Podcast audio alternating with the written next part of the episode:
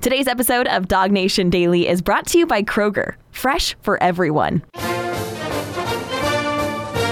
Presented by DawgNation.com. This is DawgNation Daily, the daily podcast for Georgia Bulldogs fans. Here's your host, Brandon Adams. And welcome in, everybody. DawgNation Daily, daily podcast for Georgia Bulldogs fans, presented by Kroger. You know, once again, you know, working our way back to something that sort of feels like the normal version of this show as you've come to expect it since what August of 2015 or on video going back to spring of 2017. We've been doing this now for quite some time, been dealing with some issues, but boy, we're working our way back towards something that feels a little bit more normal. If you're watching on video, hopefully you notice it sort of looks a little bit more normal. Hopefully the sound of things will be a little bit more normal today here as well. So we are just really happy to have all of you on, on all of that. And one of the things we're going to get into in a pretty heavy dose here coming up a little bit, Georgia made another addition in the transfer portal yesterday, and it was another wide receiver. This has become a little bit of a trend for Georgia in recent years, adding receivers in the transfer portal. We're going to talk about what that means and specifically what Georgia might be getting in the person of Michael Jackson, obviously a very famous name. We'll try to avoid some of the uh, uh, the puns associated with the King of Pop here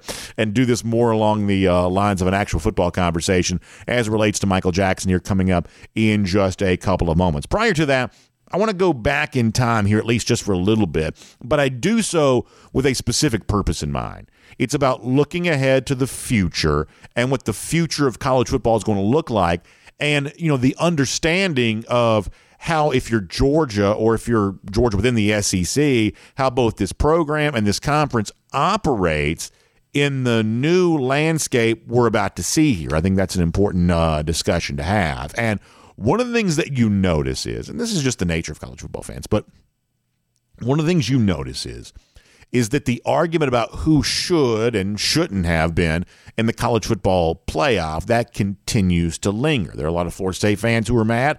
They feel like Alabama's loss to Michigan is proof that Florida State should have been there.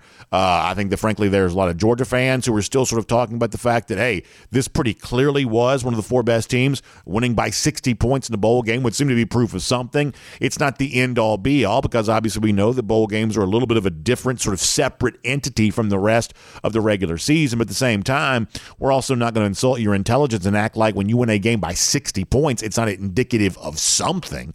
What we've said before is that game between Georgia and Florida State was just proof of a difference, that there is a difference between the top teams in the SEC and the top teams in the ACC. And that difference does make a distinction that's supposed to matter. And moving forward, that difference has got to be respected. And we don't really feel like it was respected enough coming into this year's college football playoff discussion. So I want to spend a second on okay, well, what does that mean now for the future here? I want to start with I'm going to go back to Monday.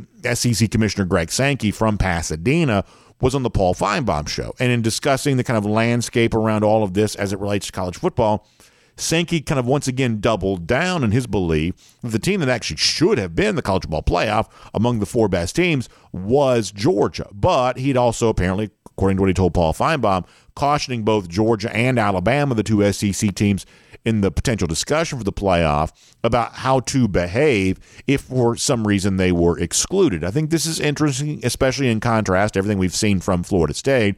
I think it sets us up for where we need to go today. Let me let you hear from Monday SEC Commissioner uh, Greg Sankey on the Paul Finebaum show from Pasadena. This is what Sankey said. On Sunday morning, after our championship game, I didn't know.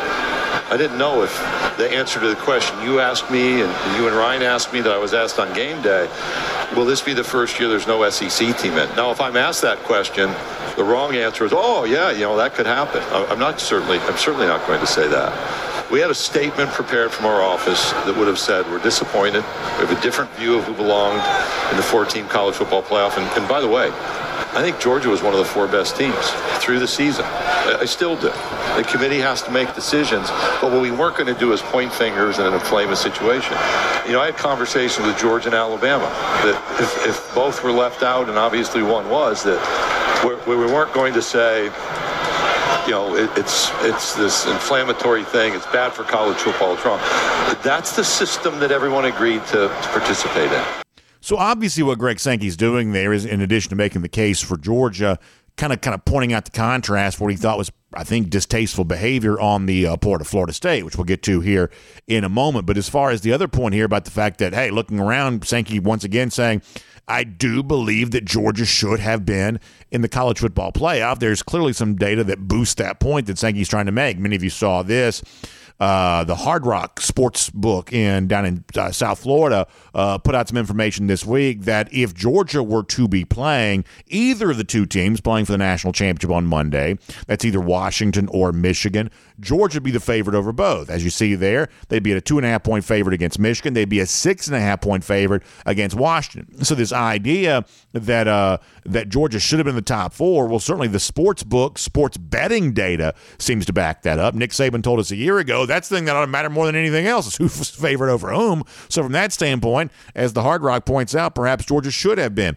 in the college football playoff. And it certainly speaks to the fact that it's ridiculous that not only uh, was Georgia not in the uh, top four, not only was Georgia not in the college football playoff, they were actually ranked coming into bowl season six behind the Florida State team they end up beating by 60 points, opt outs or not. Now, by now, you certainly understand that all of this is very well traveled ground. This discussion of whether or not Georgia should or shouldn't have been in the playoff, we've all kind of had our turn to uh, discuss all of that right now. And the behavior of Florida State in the aftermath of all of this has gotten plenty of discussion too. So you may be wondering, okay, well, why bring this back up right now? I think it's really important to understand a couple of things here moving forward. I think it's really important to sort of understand what time it is, to use a phrase that you sometimes hear uh, these days that for as distasteful as it seems like Florida State has behaved, you know, incessant whining, petulant, you know, we'll take our ball and go home. Essentially, you know, not even trying, it appeared in the Orange Bowl, content to be embarrassed with a little more than a shrug about all of that. At the very least, I believe that Florida State seems to understand that when it comes to what's about to happen in college football, that there is nothing more important than arguing your own case. There is nothing more important than taking very seriously the idea of what is in our own best interest and therefore taking your fist, pounding it on the table uh, in the hopes of getting your own best interest to be the sort of prevailing argument of the day. Now, in the case of Florida State, there's a very simple and easy reason why they're able to do that because Florida State's not a part of the financial windfall that the rest of the sport is enjoying, or at least much of the rest of the sport is enjoying. SEC teams, Big Ten teams are making a lot more money than Florida State is. So therefore, the only thing Florida State really has is is a competitive opportunity on the field, and so therefore that's what they're arguing for. But moving forward, this is where you're going to be really careful if you're SEC because I got to tell you, there's a part of what Greg Sankey says there that makes me a little bit nervous you know, Sankey says, hey, we believe that Georgia should have been one of the four best teams, but we also caution Georgia that if things were to go wrong, you know, to basically be, you know, careful about how you argue that and remember this is the deal we all made and this is the agreement we all made here. Basically saying, hey, don't be such a squeaky wheel that you hurt the overall objective, which is to make as much money as we possibly can. And look, I realize this is a certain naive level of thinking. It's a little bit of a pie in the sky type approach, whatever else.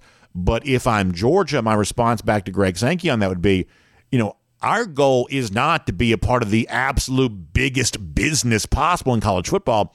Our goal is to still win games, and our goal is to still win championships. And you'd love for Georgia to sort of view that as more important than just being in unanimous agreement on, you know, uh, a system that's obviously enriching programs in the SEC and programs in the Big Ten.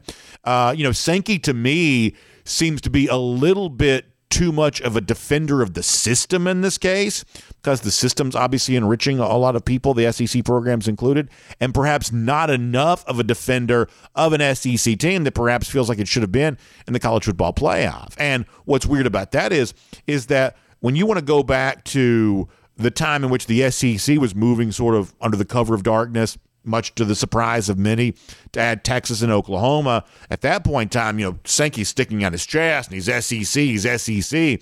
He's conference pride, sort of bragging on what the SEC was willing to do to take these two programs away.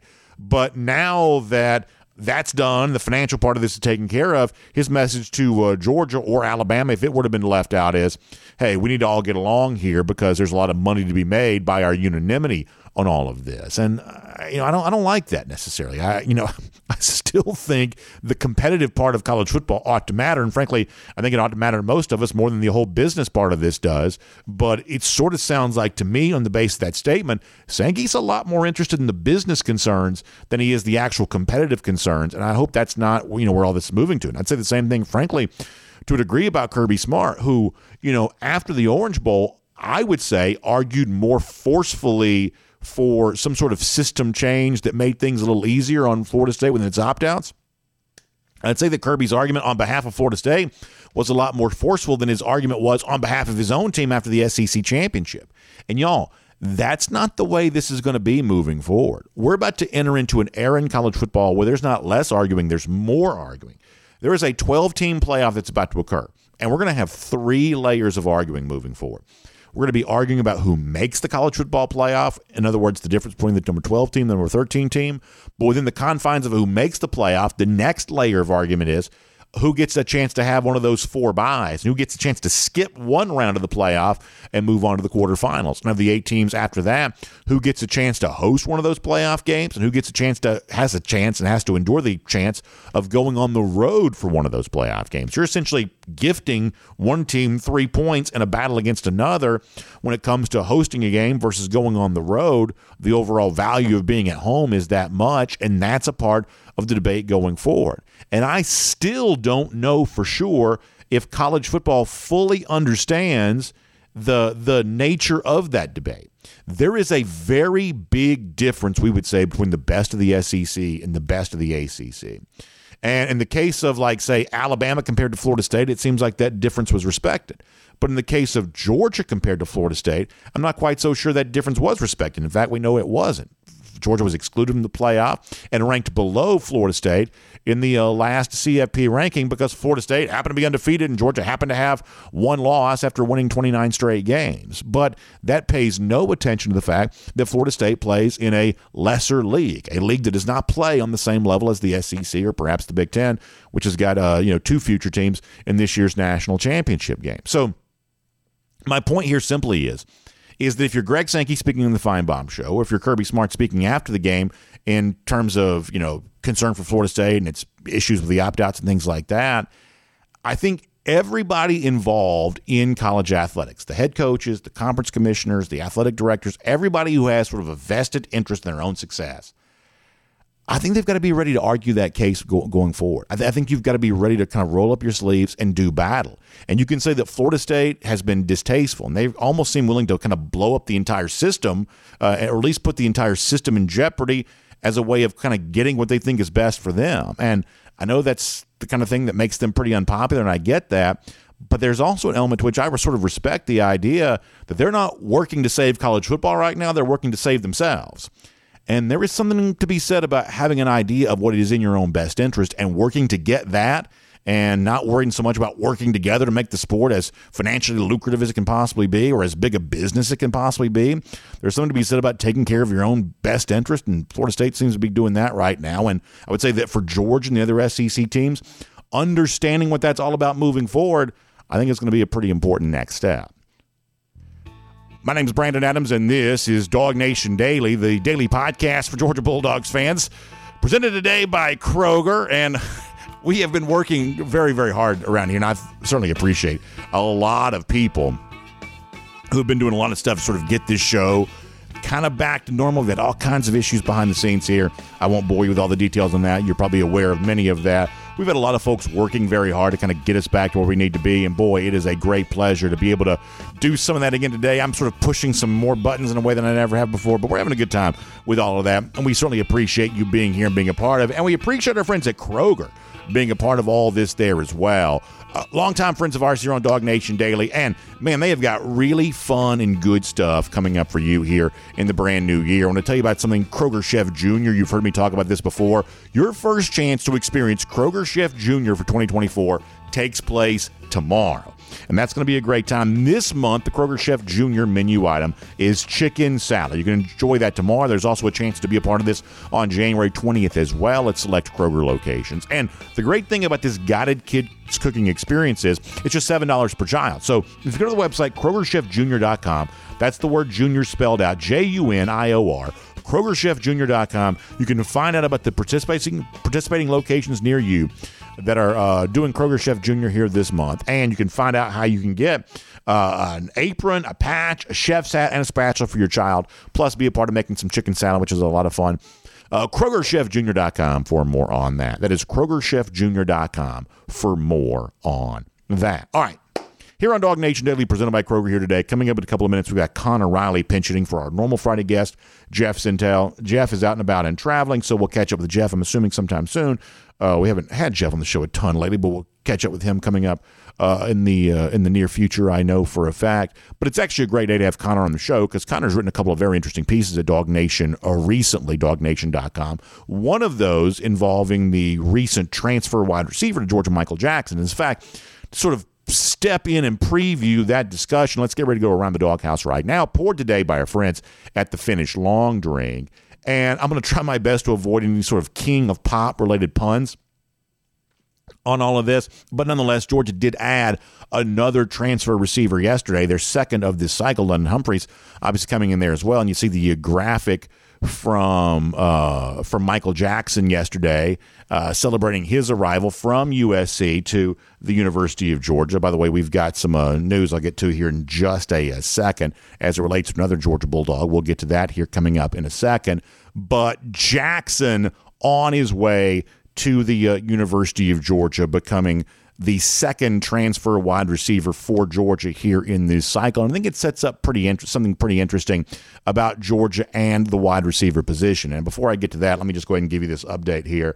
Uh, so Nazir Stackhouse, this was news we were hoping for. Stackhouse had kind of teased this a little bit on Instagram, and you know we're kind of in that time of year where there's live news sort of breaking as the show's going on. So we do have this nice looking graphic coming from Nazir Stackhouse says that he says, I am running it back and I'm returning to Georgia for 2024. Great job by our folks there behind the scenes to get this up, to get this out on the screen, and really good news here in just this, uh, just as we're doing the show live, the 10 a.m. hour on this Friday. Nazir Stackhouse coming back to Georgia for 2024. That's exciting news.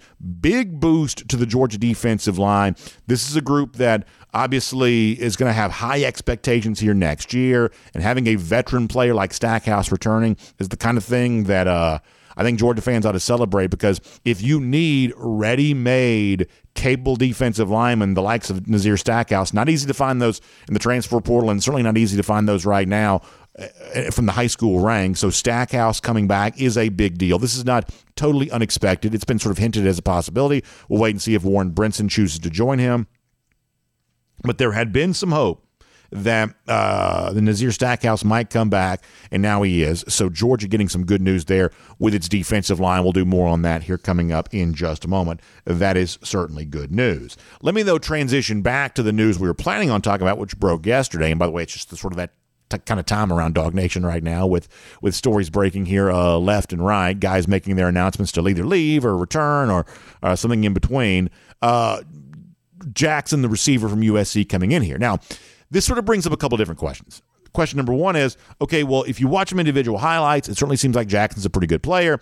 Uh, the overall stat line was not incredibly robust. So, how good is Jackson actually for UGA? And that's one of the things that can kind of only be answered by his performance on the field once he gets to Georgia. But, sort of broader than that, uh, and perhaps more interesting than that, is what we see from Georgia the last couple of years is a program that has certainly not made the transfer portal a main mechanism for talent acquisition in other position groups. And, and Kirby Smart's even said said as much that, that they don't want to use the transfer portal as their main way of acquiring talent. They want to use high school football recruiting as their main way of acquiring talent.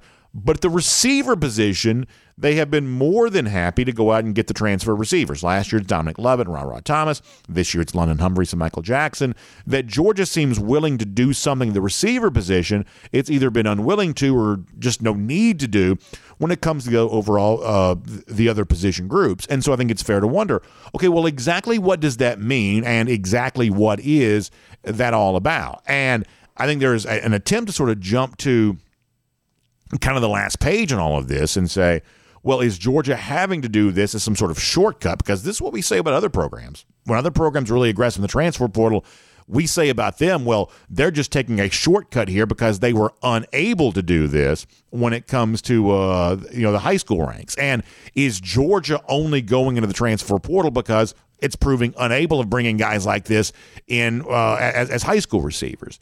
And in, in one respect, perhaps that's a little bit of a fair thing to bring up. I would say that it is obvious that of all the various position groups on both sides of the ball, offense and defense, the one position group where Georgia's recruiting success has lagged in comparison to these other groups is at wide receiver. This would seem to be a position where Georgia does not play at the same level it plays at the other spots. But let me give you a different way to view that for a moment. Let me give you kind of let me kind of flip that perspective on its ear just for a moment that while it is just obviously true that you run through all the names. I mean, I loved Mike Matthews, the five star receiver from Parkview High School. I think he's a great dude. He's a terrific player. I think he's got the, some intangible qualities. I mean, I'd loved for Mike Matthews to have come to Georgia this year, and that seemed like that conversation never really got off the ground. So that's an example of Georgia just not being able to impress a five star receiver the way that it seems to impress five stars other positions. Never really happened.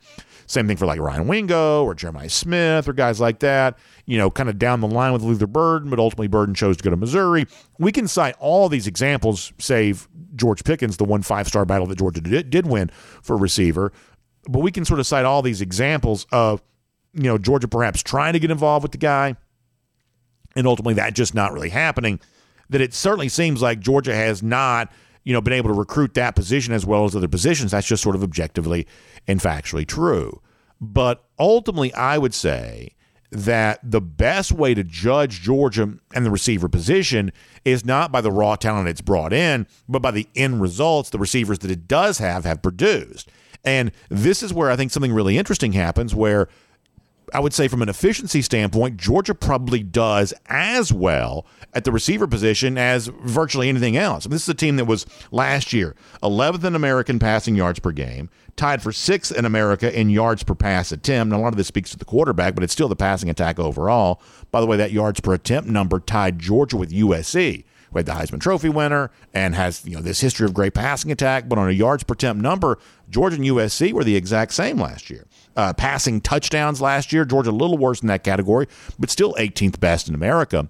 So I think the actual vantage point to you to view the receiver position from is not the raw materials that Georgia's bringing in, but the end results those receivers are producing. And this continues to be about as efficient a position group as exists based on what Georgia is getting out of the talent that it has. And I think that matters. I'm going to talk more about why it does here coming up in a moment. Connor Riley is ready to join us for that. But prior to that, let me remind you that this is Around the Doghouse, poured today by the Finnish Long Drink here on DawgNation Daily. And as you roll in towards weekend, I am looking forward to a weekend. I'm not going to lie to you. I, I am uh, I am ready for a fun weekend. And the Finnish Long Drink makes any weekend more fun, whether you're enjoying the peach flavored version, which is in the peach state for a limited time here, or one of the other varieties of the long drink. The cranberry, the long drink strong, 8.5% alcohol by volume, the long drink zero, no carbs, no sugar. After a pretty busy Christmas season, I probably need some long drink zero here for a little bit. Or the traditional in a blue can, grapefruit flavor, the gin kick. All of those options are there for you. And anything that you want to do here this weekend, out and about, enjoying some time with family and friends, the Finnish Long Drink, a great way to do that. So go to thelongdrink.com. You can kind of find out more about the story of how it comes from Finland and at one point in time part of the Summer Games back in Helsinki in the 1950s. Been in America now for a few years, been in Georgia now for a little while there as well, and just enjoy what has been a big uh, part of our DawgNation lives for a long time here, the Finnish Long Drink. Uh, make sure you try some of that. The Finnish Long Drink pouring around the doghouse for us here today. Now, with that said, let me bring Connor Riley into this discussion here right now because Connor, first of all, thank you for being here in place of Jess Sentell here today, but also uh, in the furtherance of the discussion about Michael Jackson as a receiver, uh, and then we'll get to the Nazir Stackhouse stuff too. There's a lot going on here right now. Let me start with this before we get into what this means and what it represents, the sort of larger picture here. How about Jackson individually as a player? How good do you think he is? Yeah, I think at worst he's a depth piece, uh, a guy that can come in, has played high level football before, and, and, this is a Georgia wide receiver room that just needs bodies. Uh, they're losing at least six guys right now, four to the transfer portal, two to the NFL draft. And when you get a guy that's can that has played at a high level, that has played in a high functioning offense before, I think you have to go out there and take that. I know he can help out as a punt returner as well, though. I still expect Anthony Evans to be the guy at that position for Georgia. So I think at, at, the bare minimum, this is a quality depth add for Georgia in terms of what they're going to be getting uh, at, at, the wide receiver position. I think if okay, and there, were certainly some people scratching their heads about this, given Jackson went into the portal uh, early on in the process, took an early visit to Georgia the same weekend that London Humphreys and Xavier McLeod committed. I think if Georgia knew that it was going to get a better wide receiver out of the transfer portal at this stage in the process, it would have already done so. And so there's some familiarity here. Uh, Jackson played for uh, a member on Georgia staff, David Hill, when he was out at Desert Pines High School, the same high school that Darnell Washington played at. So there's some familiarity here. And Georgia, I think, knew somewhat of what it was getting. And when it comes to the transfer portal, where the hit rate is maybe only about 50% in, in terms of, you know, getting a guy that can come in and help you, when you have a guy known variables and coming in, especially with Donte Williams being a former uh, defensive backs coach at USC, I think the familiarity that existed there was why he was a take at this point in time to help out this team in 2024. So you wrote a story the other day at dawgnation.com about this. I guess it would have been yesterday that I think is really interesting about how, you know, Georgia's essentially taking more transfer receivers right now than it is uh, actual high school wide receivers. And my response to that is is that as long as the results are good – I sort of don't care. I mean, we've gotten used to seeing Georgia go out and get five star this and five star that. At the receiver position, they don't really swim in those waters. And I think we kind of understand why Georgia gets negatively recruited against when it comes to wide receiver. That's become a very pricey, you know, position in NIL, we're led to believe. Georgia perhaps not quite as willing to be as aggressive on the front end as some programs are. So therefore, Georgia is just kind of going after a little bit more of uh, economic choice when it comes to receiver position, economic base choice when it comes to receiver position. But as long as the results have Georgia near the best in the country in the overall passing attack, I think that's actually something to commend Georgia for, as opposed to something to be critical of Georgia for. I'm not saying you're being critical, but for some fans, they're kind of wondering, okay, when does the big breakthrough occur? I would say, given the fact that there's sort of a scarcity of resources for all college teams, that as long as the results are like this, I'm not quite so sure that Georgia needs to recruit a better caliber of receiver at a high school anymore, and that going out and getting the sort of transfer receiver that can kind of come in and be a part of this, that actually may just be just fine. Yeah, I think you're right in looking at this. If this is part of a whole economic pie here, and I, I understand we might start losing some people talking about economics and whatnot. Uh, I, I, certainly see your point with that there. I, I will say, look, I thought the wide receiver struggled to separate in the loss against Alabama. Now, Alabama does have two NFL caliber starting cornerbacks in, in Terrion Arnold and Kool-Aid McKinstry. You're not going to see that on a week in, week out basis. But when Brock Bowers and Ladd McConkey were compromised in that game, uh, I, I, just felt the rest of the Georgia wide receivers struggled to really get open and create separation. Now you're losing, you know, they were your two top wide receivers for a reason. I think if that's true for most teams, you're going to see them struggle in that, in that point. Uh, and look, we have seen Georgia still, I think, I think, go out and try and build through the recruiting ranks. You've seen Kirby Smart; uh, he, he's come out and said as much. You know, we want to build all position groups through the recruiting ranks, and you do have guys that can come in and play early. Dillon Bell did that. AD Mitchell, Jermaine Burton, George Pickens. But I, I, think, as you point out, we've sort of seen Georgia go maybe about this Moneyball esque situation when it comes to wide receiver they're just not going to spend big. I think that's part of the reason they didn't end up landing Nick Carr, a one-time commitment in this class. They also don't end up a- adding Mike Matthews, a five-star prospect, who I think you and I agree is right mm-hmm. up there with the most talented high school players in the country this mm-hmm. season. So, and while you would love to have those guys, look, Georgia feels comfortable in terms of what it's going to be able to find out of the transfer portal. Because say what you want about it, and there are certain positions, I think defensive line, offensive line, and cornerback uh, or secondary that are going to be tough to consistently get good players out of. Wide receiver, that's not the case. You're going to be able to go in and find good players at that position, I think, every single cycle. I know Georgia really likes what it has in London Humphreys. I think what interests me more is Michael Jackson of USC and Colbie Young of Miami. Those are one year players. Yeah. That is not traditionally what Georgia has done. Also, they do not come from SEC schools. Yes, USC and Miami are big time programs, but they're not exactly SEC caliber. And so I think with that in mind, I, I do think that this signals maybe Georgia pushing a little bit more of it, its chips into the 2024 season. Uh, you know, Michael Jackson and, Col- and Colbie Young have the chance of taking away reps from, say, a guy like Tyler Williams. And so long term, that might, you know, make you wonder a little bit about what the future of this wide receiver position is. I think it's a clear sign, and this is something you and I have talked about before. I think college football now is becoming much more of a one year at a time sport. Yeah. And the additions of Jackson and Young, who are both one year players, who are both coming to play with Carson Beck for one more season, who himself is coming back to Georgia for one more season. I think only furthers this idea that we're just going to have to take this thing one year at a time. I think the wide receiver position is really the first one to show that. But I think if, as we get further and further out from the rest of college football, you're going to see more and more teams sort of look at this in terms of patching up certain holes on their roster. I also believe this that we've kind of reached peak talent level for the very best teams in the country. I think Alabama this year was like you know, like the ninety percent, like four and five star, like the highest level it's ever been, or something like that. Um, I, I, think moving forward, you know, the idea that you win a national championship by having like 11 five stars in offense, 11 five stars in defense, and just literally obliterating your competition. I don't think that's the nature of the sport going forward because A, NIL is pricey. B, there's freedom of movement for players. And so, therefore, a lot of guys congregating on one team, that just may not be the easiest thing to do anymore. It may feel more like the NFL. And like you said, you know, we kind of lose people when you kind of get into like salary cap economics and things like that. But NFL teams have gotten used to this for a long time. Uh, if you've got the very expensive quarterback, then you've got to be okay with just good somewhere else, guys who are probably, you know, exceeding expectations other places. You can't have a million million, you know, Patrick Mahomes in your roster. If you've got a Patrick Mahomes, that means you've got to go a little cheaper somewhere else. And you know, for Georgia to go less heralded transfer wide receivers because statistically speaking, that's working. You know, to me, that may be for me a little bit more in keeping with what college football is about to be.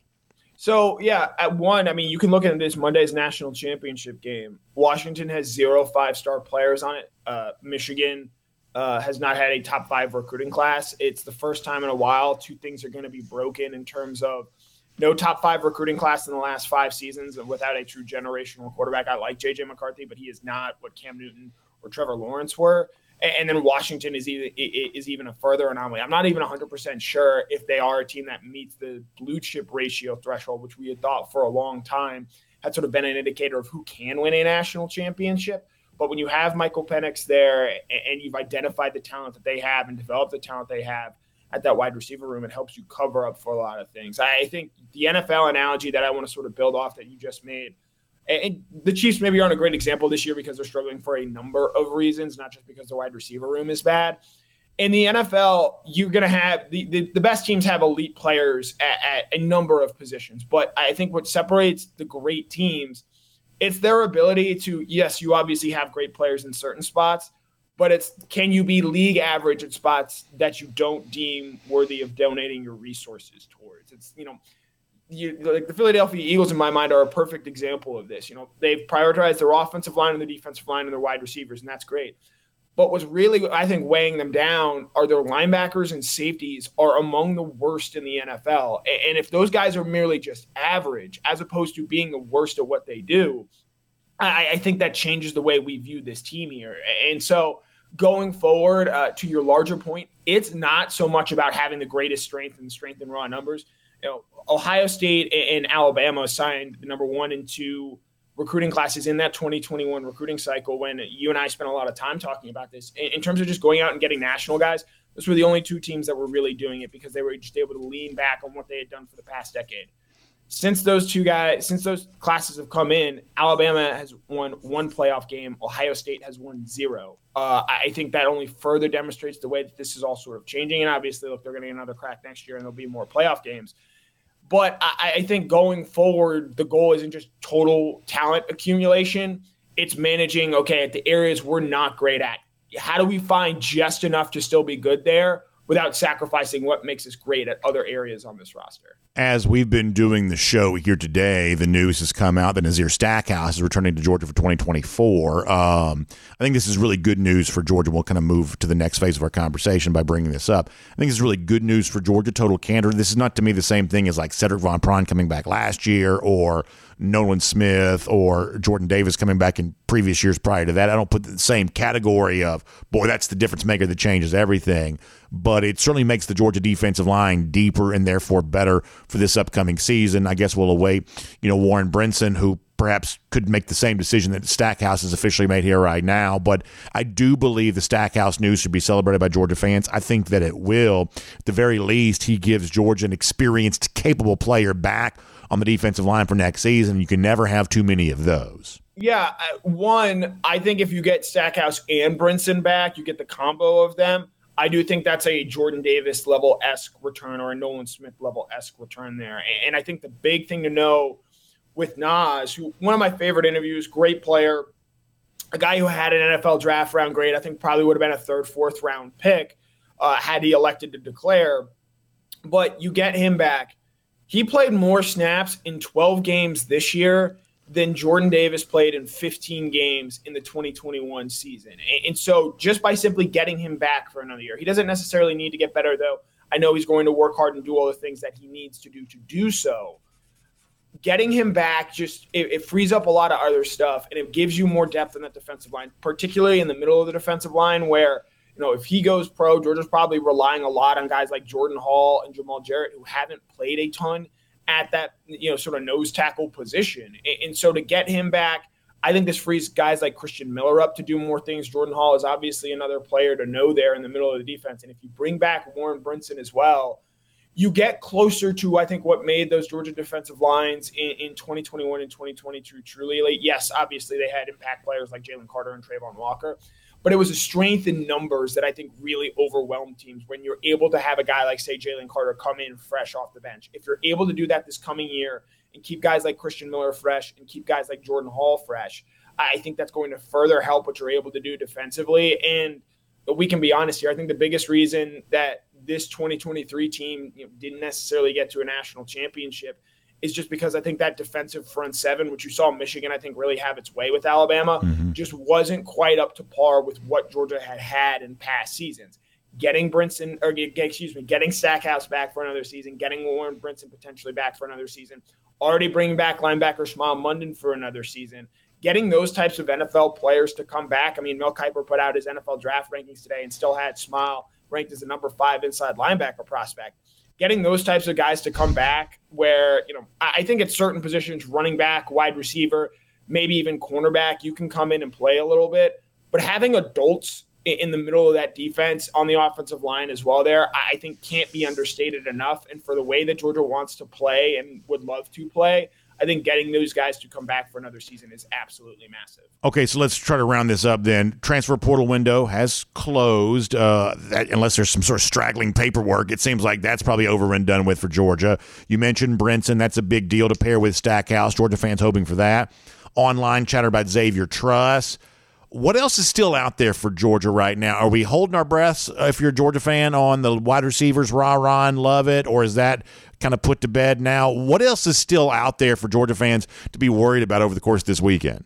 Yeah, worry might not be the word that I would use at this point, but to monitor moving forward, I think the three wide receivers, Arian Smith, Rara Thomas, and Dominic Lovett, do they all officially elect to come back for next season? I would say the answer to that question is yes right now. Though I do wonder if maybe the addition of Michael Jackson maybe indicates you know something in particular for Arian Smith if he likes to move on and go somewhere else.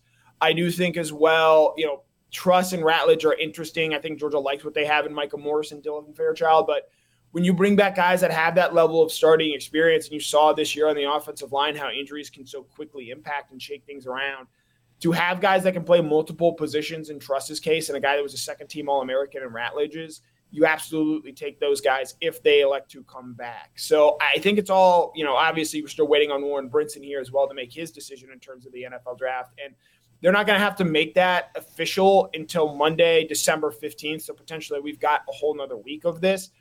But for the most part, you know, the players that aren't going to be on Georgia's roster next year have already left the program, and we're getting a much more clear picture of what this team is going to look like and what this roster is going to look like. And even before guys like Ratledge, Truss, and Lovett all announced they're coming back, a lot of people still see Georgia as the number one team to start the country next season. Uh, very, very interesting. Or one final thing to get to before we let you go, and you know, I listen. I'm just disappointed. I mean, I just feel like that. I don't know. Uh, so the debate this week is after the uh, um, decision by Brock Bowers move on the NFL, and obviously Bowers will leave Georgia as one of the all-time great players in program history. I feel like this is one of those things that we were actually on pretty early, you know, having him sort of recognized as an all time great at a time in which, you know, maybe not everybody else was fully on board. Well, now everybody sort of sees that for Bowers, but, you know, leave it to the young generations or take things a step too far. You know, Connor this week at dawgnation.com making the case for Bowers as the greatest Georgia player of all time. Now, I want to be serious about this just for a second. I do not believe that you can compare the Bowers numbers to the Herschel Walker numbers because of the entirely different era that exists for the sport. And I think that you're a big enough sports fan. I think you understand context around errors and things like that. I just think the Herschel era is just – so different. And, and, frankly, you know how I feel about this. There's also, I think, I think, been an intentional attempt to erase the legacy of Herschel Walker as a football player. And I just think that's a part of this. I'm not saying you're doing that, but I think that has been a part of this. Herschel was only the number two all-time great player when this list came out. Uh, was 2019 it came out, whereas historically it always been viewed as number one. Um, I, I, do believe there's been a little bit of a Herschel Walker erasure that's gone on in recent years. And that matters to me. And so, therefore, you know, I can have Bowers as my second greatest Georgia player of all time, but I can't have him as best player of all time because Herschel Walker is the greatest Georgia player of all time. You obviously made your argument on the other side of that on earlier this week, so I give you a chance to sort of make your case. Yeah, I guess my follow up to you, you know, obviously we can't take numbers into this. Uh, Herschel Walker had five times the amount of touches that Brock Bowers did. Uh, I, I think that was obviously always going to skew it in a certain way there. I mean, I'd point out you know, Quinshon Judkins has replicated numbers pretty close to what Herschel Walker has done these last two seasons. And and you know, look, football is a team game. This is not an individual game. I think in the way basketball perhaps is, where we talk about goats so often. Uh, it, it's not swimming, it's not tennis, etc. Things like that. You look at the impact they had on the team in terms of scoring touchdowns. Brock Bowers was better at that on a per play rate than than Herschel Walker was. Brock scored a touchdown one every six times he touched the ball. Herschel Walker touched, scored a touchdown one every 19 times he touched the ball. Uh, Herschel Walker, in his time at Georgia, Georgia went 33 and three. In games that Brock Bowers played at Georgia, they went 38 and two. Uh, and at the end of the day, the thing that I come down to, Brock Bowers was the best offensive player on the 2021 national championship team and the 2022 national championship team. Brock Bowers won two national championships at Georgia. Herschel Walker won one. And I know that there's a team award there as well, but at the end of the day, for a player that has defined winning, that has defined the true golden age of college football, where I believe it is harder today to win the national championship than it was necessarily in the early part of the 1980s. I think that tips it in favor of Brock Bowers, in my opinion. All right, let me do two things, then we'll wrap this up. In response to that, there's no doubt that Brock has played on better teams. Like the 1980 team is not in the same category of dominance. If, if you had a computer simulation where you could play like Madden style games, there's no way 1980 beats 2021, uh, even sort of, you know, I guess, uh, uh, you know, adjusted for for differences in eras. The, the, 1980 team, relative to its competition, is not as dominant as the 2021 team or 2022 teams were relative to its competition that era. I totally acknowledge much better teams that Brock Bowers played on. But my sort of last argument in favor of Herschel, and I realize this is difficult to quantify, but I just believe this is genuinely true. There is just something to be said for doing what Herschel did when everybody in the building knew he was getting the football, when the entirety of the defense, when every fan in the stands, when everybody knew Herschel was getting the ball. It's like the old line. I think they used to say this about Rickey Henderson. There's a difference between stealing bases and being a base stealer. Anybody can steal a base, but a base stealer is getting a lead at first base and stealing second, even when the catcher knows that, that you're about to go and you still get it. That's just what Herschel Walker was. He was the guy that just put up the numbers that he put up, even with the full knowledge of everybody in the stadium that he was going to be the guy that touched it. And that to me is what sort of makes him sort of a I mean, to me, he's like a Ruthian figure in the sport. He's almost defying, you know, comparison to anybody else here. And I, you know, I, I do think that just even with the passage of time, it becomes difficult to, to remember that. Even even if it's not, you know, some other factor involved here, with the passage of time, it becomes difficult to, to, to remember that. And I think that Georgia ought to do more to sort of celebrate its greatness of the past because I think it becomes an easy thing to forget uh, if you're not careful. And, you know, I think it's a fun conversation. I just like any kind of debate like this. I think they're fun. But in the case of remembering things that happened 40 years ago or things that happened 100 years ago. I do think that's an important thing to do because history gets lost to time if you're not careful. And I do not, Connor, want the Herschel legacy to get lost to time. Yeah, I, I, think that's fair, and I would agree that I, I, don't think that Georgia has done a good enough job honoring its all-time greats, in particular Herschel Walker. Here, obviously, uh, I think with some of his political comments and political-minded things, he is absolutely tainted in some people's minds. You know, his, his legacy overall. But what he did as a Georgia football player uh, absolutely deserves to be recognized and commended. It's interesting to me you bring up uh, Babe Ruth, who was famously playing against plumbers and longshoremen. You know, look, I, am just saying I, the quality of athletes is not the same in 1980 as they are today. You know, uh, Herschel Walker was probably playing against frat stars and, and future investment or uh, insurance salesmen, whereas you know Brock Bowers out here playing against grown men in the SEC week in, week out basis. The SEC is a better league. They're playing better teams. They're playing Ohio State and beating them. And, and, I will say to your point about when everyone in the stadium knows he's getting the ball. Look, Brock Bowers did that too. You think to the Auburn game this year, you think his touchdown in the 2022 national championship game, the game was still on the line there and Georgia was only up by a point. The fourth down play he made against Ohio State in the college football playoff semifinal in 2022 in my mind, in these last couple years, when Georgia has needed to give someone the football to make a play, and the other defense knows who that is, Brock Bowers has been that guy, and more often than not, he certainly delivered in those situations just know this I will never forgive you for making me argue against Brock Bowers on something. I just want you to understand I will never forgive you for putting me in that position. But I do enjoy the discussion. I appreciate that. And Connor, I know you've had a lot of great stuff here as of late, looking at all the roster moves that Georgia makes as it continues to try to, you know, keep pace and uh and uh put together a championship contending team for 2024. So always fun to be able to do all of that. Connor, have a great weekend, and uh, we'll look forward to speaking to you. Uh, listen, your regular day or when somebody can't be here, whatever else, you're always ready for us, and I certainly appreciate that. And we will look forward to talking to you soon. Yeah, just throw up the bat signal and I'll be there. As always, was a pleasure, BA. Let's take a look around the rest of the league. This is SEC Through. Good stuff from Connor Riley, indeed, there on the Brock Bowers stuff and everything else. Obviously, Nazir Stackhouse coming back to Georgia. That's good news for today. The uh, arrival of Michael Jackson as a transfer wide receiver.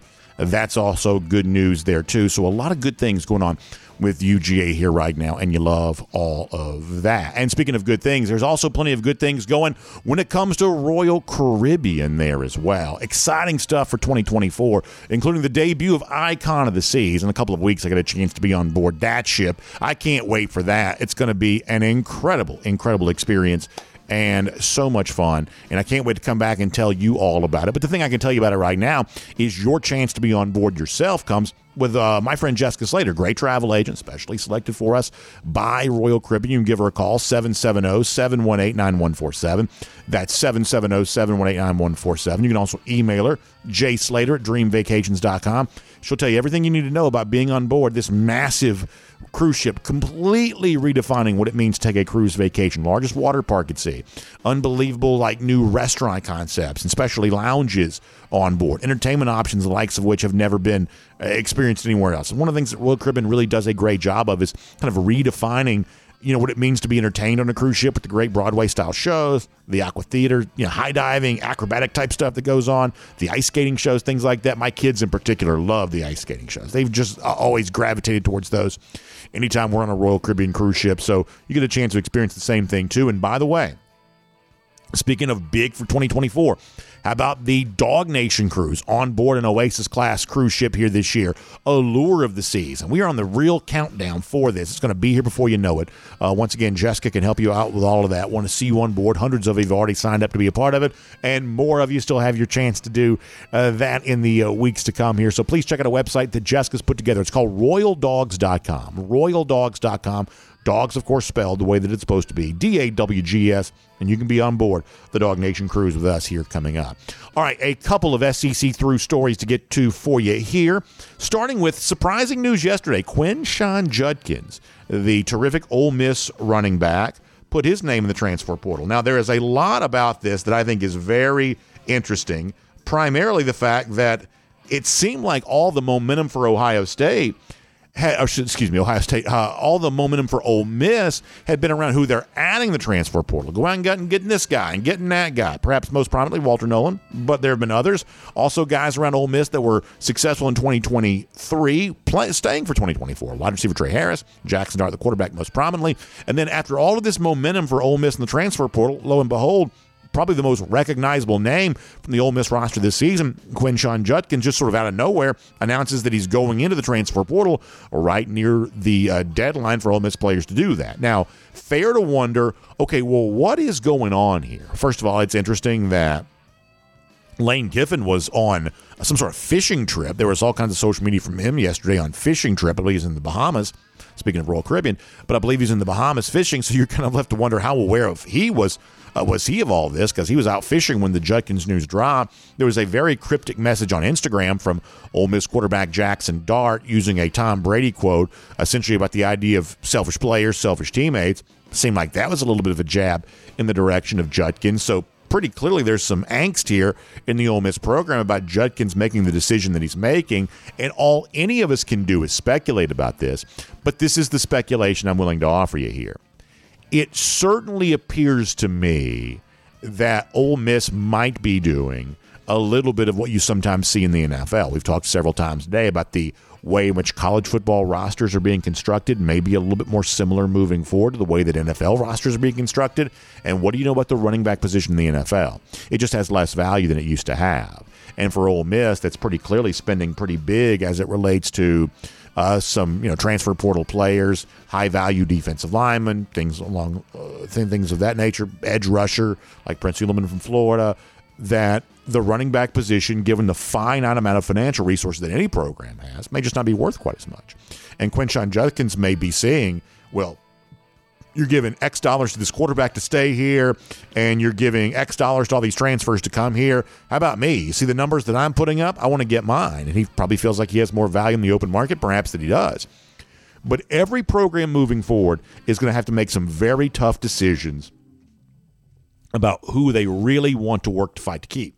In the past, college football has been about relational uh, uh, relationships when it comes to to players, but we're about to probably move into a little bit more of a transactional age, which is you know what is your finite value in comparison to the money that I might have to pay to keep you, or the money I might have to pay to get you. And if you're Lane Kiffin, who has a history of producing good running backs, no matter where he's been calling plays for, he may just feel like that he can find value at the running back position with a less pricey player than what Quinshon Judkins might feel like he's worth in the open market. And I hope that Judkins is making a proper evaluation of his own value. Perhaps somebody somewhere is going to give him a big deal if he wants to go in the transfer portal. But keep this in mind. If a team pays you big dollars to come run the football for them, are they going to want to let you limit your carries? Are they going to want to let, let you save yourself for the NFL where you have a chance to make even more money? Uh, it would stand to reason that teams that make a big financial investment in you to come play for their college team, they may want to get the most out of you while you're playing for that college team, and they may not be quite as concerned as you are about saving yourself for the future in the NFL here. So we're going to see a guy like Judkins perhaps bet on himself by going to the transfer portal, and we're going to have to sort of see how all that works out. Now, I'll also say this, and I don't take great pleasure in saying this, but there's also an element in which if you want to bring some sanity back into the current NIL age in which we live, you know, oftentimes free markets are about winners and losers.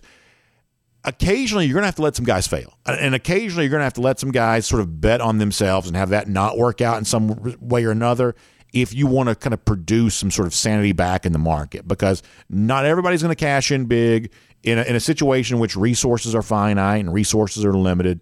You know, some guys are going to cash into a big way and they're going to have their actions greatly rewarded. Other guys going to make a bet on themselves and it's going to, you know, crap out. That that's just kind of the nature of that. Uh, Judkins obviously a very good player, but what we're about to find out is for the very best teams, how much do they value a good running back? And is college football becoming a little bit more like the NFL in terms of the belief that well, you actually might be able to go out and get success uh, production from a running back that's perhaps not as pricey as the famous player like Quinshon Judkins. I don't wish him ill. Ill. I hope for the best for him, uh, and I think it'll be very interesting to see where he lands. And I'm sure there are plenty of good teams that are perhaps interested in a guy who's obviously been so productive. But this might be a reflection of a very modern version of what college football roster management looks like here right now. Speaking of transfers, Ohio State has now added one there as well. His name is Will Howard. He was the quarterback at Kansas State a year ago. And this is all very weird. Look, everything about Ohio State, I think, right now is really, really strange. Now, I'm obviously not a Buckeyes fan, so perhaps you might get the sense that I revel in saying that, and to a certain extent, I probably do. But I'm also trying to be as objective as I possibly can. This year, the thing that made Ohio State less than a college football playoff level team, something it had been in 2022 and something it expects to be every single year, the thing that really put Ohio State below that level this year was its quarterback play. You know, 2022, Ohio State had CJ Stroud. Before that, the program had Justin Fields. Before that, they had, you know, keep going. You know, this is a team that has had very successful quarterback play. This year, Kyle McCord was just not that guy. So much so that the Buckeyes were more than happy to move on from McCord at the end of the season, and McCord went to Syracuse because it appears to be that's about the level of quarterback Kyle McCord is, just being completely honest. And so it's been obvious that Ohio State has been in need of a transfer quarterback you know, viewing Kyle McCord as not being good enough, looking to go out there and replace him. And any, any kind of talk about, like, say, Cam Ward, who's kind of viewed to be the number one quarterback in the transfer market, that never really materialized, either because Ward was driving too high of a bargain or because Ohio State didn't, you know, you know, whatever, you know, whatever the reason was, that never really happened. So now you're going to a guy like Will Howard, who is a pretty mobile quarterback, probably more mobile than McCord, but not a great player and not a guy whose stat line is obviously better than what McCord's is. In fact, in some respects, is even worse. And Ohio State fans for a month, I realize this is what fans do, but for a month, leading up to that uh, Cotton Bowl game were trying to tell us that Devin Brown was the real answer for the Buckeyes at quarterback. That's the real guy they were waiting for. And we're going to all find out how good Devin Brown really is, despite the fact that he couldn't beat out Kyle McCord at any point in time during the year, which didn't make logical sense. But nonetheless, fans don't always lean on logic. And clearly, Buckeyes fans had deluded themselves in thinking that Brown was the guy. Well, now after the Cotton Bowl, they know that's not the case. And now you're turning to Will Howard, who is not an obvious upgrade, if an upgrade at all, over Kyle McCord. For a program that's been quarterback dependent, there is some weird stuff going on at quarterback with the Buckeyes. And to add to that, have y'all seen some of the chatter that's been coming out as of late? Uh, I think uh, Dave Biddle from 24 7 Sports had some of this kind of stuff, and other Buckeyes players have spoken out about this. The idea that Ohio State allegedly did not use its practice time very well prior to the uh, Cotton Bowl game, that uh, they didn't use all their practices for one thing, but maybe more important than that, the practices they did have were pretty soft. They didn't tackle very much, they weren't playing very physical. And, you know, kind of speaking to the sort of finesse style of football that it seems like Ryan Day has sort of preferred, or just a lack of focus for a program right now that seems to be kind of drifting in sort of a listless direction in comparison to rival Michigan, who's playing for national championship. Other teams coming into the Big Ten who have championship aspirations of their own, including the other team in the title game, Washington. This is a very weird time for Ohio State right now. And this is not overstated. This is a program that doesn't seem to know what it's going to do at quarterback next year, or at least doesn't seem to have a guarantee that it's going to get better quarterback play in 2024 than it got in 2023 and uh, certainly had a very ugly showing in a bowl game. And some of the whispers coming out of perhaps not exactly putting a nose to the grindstone in terms of preparing for that game. Boy, strange stuff there. Uh, a couple of other notes on Alabama here before we uh, wrap up. Terrion Arnold does a weekly interview on, I think it's the Next Round Live. I believe he's on there every week. It kind of must be like an NIL type deal or whatever. So Arnold, who's a very good player, obviously, uh, has said that he sees no indication at all that Nick Saban, to use a double negative, is not returning for 2024. The expectation behind the scenes here is that Saban will be back at Alabama next season. And you know how we feel about this. We think that's good news. We think that Nick Saban, and I say this sort of half kiddingly, but we think that Nick Saban owes it to Georgia to be on the sideline next September when Georgia and Alabama play. It's a really weird thing, but we actually have never seen a in the Kirby Smart era a battle between Georgia and Alabama in the regular season, in a real season with a real crowd, with a real week to prepare, kind of real normal circumstances. Georgia and Alabama have never played during the regular season under those conditions in the Kirby Smart era. So Alabama has avoided Georgia in the regular season for every year other than the, the weird pandemic year, which we know doesn't count. They have avoided uh, Georgia in the regular season every other year in the entirety of the Kirby Smart era. So finally, we get, even if it's in Tuscaloosa for the second straight time, uh, we finally get a Georgia and Alabama regular season matchup. So we think that Nick Saban really owes it to Georgia to be on the sideline for that game and giving not just Georgia fans, but the entire college football world the sort of regular season matchup that somehow, some way, Alabama's found a way to avoid for all of these years. Uh, we think that really Nick Saban owes it to Georgia to be on the sideline for that game. So if what Terry Arnold is saying, then that's obviously we would say good news. Now, speaking of Nick Saban, one final note here. And I have to confess, you know, I, I just sort of see this the way that I do. So Saban does his what is it, weekly appearance with the Pat McAfee show. A lot of news around the McAfee show here this week, but uh, on the Matt Pat McAfee show, And Saban does not flinch at pointing the finger of blame the direction of his center, Seth McLaughlin, who went into the transfer portal this week after McLaughlin's uh, snap issues uh, in the uh, Rose Bowl game, including in the final play of the game, essentially saying that the low snap prevented the running play that Saban says was called from from being successful here. And perhaps that's true. There's certainly reason to believe that it is. But this to me sort of speaks to Saban going on his going about his business in a way that I just don't believe that Kirby Smart would do. And listen, I realize these are essentially grown men. I'm talking about the players that play this sport, and it's just sort of natural to have high expectations and be critical when those expectations are not met. All of that is just a, a real thing that happens. We get all of that. But the idea that Saban, if you saw the clip, you know what I'm talking about. You know, the idea that Saban would sit there on the desk at the McAfee show or on the uh, you know interview screen the McAfee show and essentially sort of allow it to be said that McLaughlin cost them the chance to run the play they wanted to run, and he'd had issues all year long. Essentially, allowing it to be McLaughlin the scapegoat for the Alabama loss. I just think that's kind of gross. I really do. And my question for Nick Saban would be now, Pat McAfee's not going to follow up on this, but my question for Nick Saban would be well, you're the coach. How come you didn't replace him? Or how come you didn't coach him to be better? I mean, isn't the old adage in coaching that you're either coaching or allowing to happen? How come you didn't coach him up not to snap this way? Or how come you continue to allow it to happen and not replace him with someone who's better if you're, you know, uh, such a great, you know, architect of your program? That some of this kind of points back to Saban here a little bit. But in such a tense moment when Alabama lost a game in such a uh, tense way in the final play of the game, for Saban to sort of sit back and relax and allow McLaughlin to take all the you know the slings and arrows about all of that, I just think it speaks to something that is obviously and unavoidably true. Saban is truly a great coach, but he is not a good guy. If you put him on trial for being a good guy, you would not have enough evidence to convict him. And I don't care how true it is, the things he's saying about McLaughlin here as center you know, the idea that he's allowing this young man to take all the blame for the loss. I hope future players who are considering where to play their college football, I hope they are noticing Saban's behavior around this, and we'll make that cruising around the SEC, courtesy of Royal Caribbean.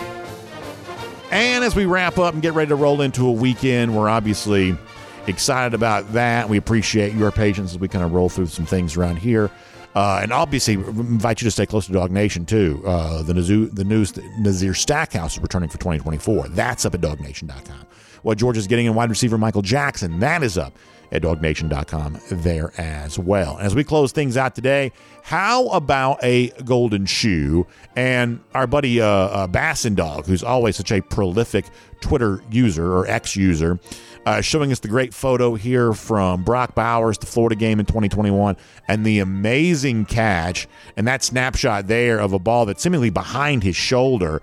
And uh, what Bassin says is how Bowers caught this ball, the human mind can never comprehend. And there was so much of that during the Brock Bowers career.